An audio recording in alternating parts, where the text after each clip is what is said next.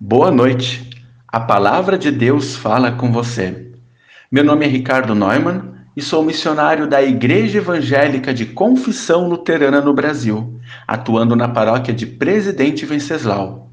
Nesta noite, eu desejo compartilhar com você a mensagem de 2 Timóteo, capítulo 1, versículo 14, onde lemos: Por meio do poder do Espírito Santo que vive em nós, Guarde esse precioso tesouro que foi entregue a você. Qual é o teu bem mais precioso? A tua família, a tua casa, teu trabalho ou teu carro? É difícil de mencionar o valor das coisas quando estas coisas têm significados diferentes para as pessoas. Quando o apóstolo Paulo escreve esta carta a Timóteo, ele declarou que o seu bem mais precioso era o Evangelho da salvação, o Evangelho de Cristo Jesus. Quando nós nos tornamos cristãos, o nosso pensamento deve seguir essa mesma ideia. Porque enquanto uma casa, um emprego, um carro ou qualquer bem material tem valor nesta vida, o Evangelho da Salvação fala sobre a eternidade, onde as coisas materiais deste mundo não têm nenhuma importância.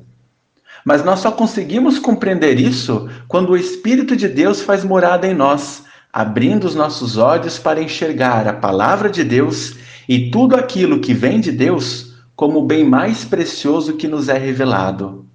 Que possamos cuidar de tudo aquilo que temos, mas sem deixar as coisas deste mundo serem mais importantes que as coisas de Deus que nós possamos reconhecer no Evangelho da Salvação, nas palavras de Cristo, o maior tesouro que nos é revelado, e que possamos aprender a compartilhar esse tesouro com todos aqueles que cruzam o nosso caminho. Que nesta noite Deus possa se fazer presente na tua vida, cuidando de ti, e que você possa sentir a preciosa presença de Deus. Oremos. Ó Pai de amor, te louvamos pelo dia que passou, certos de que nesta noite tu permaneces junto de cada um de nós. Nos ensine, Senhor, a reconhecer na tua palavra o maior tesouro deste mundo, um tesouro que nos convida à eternidade.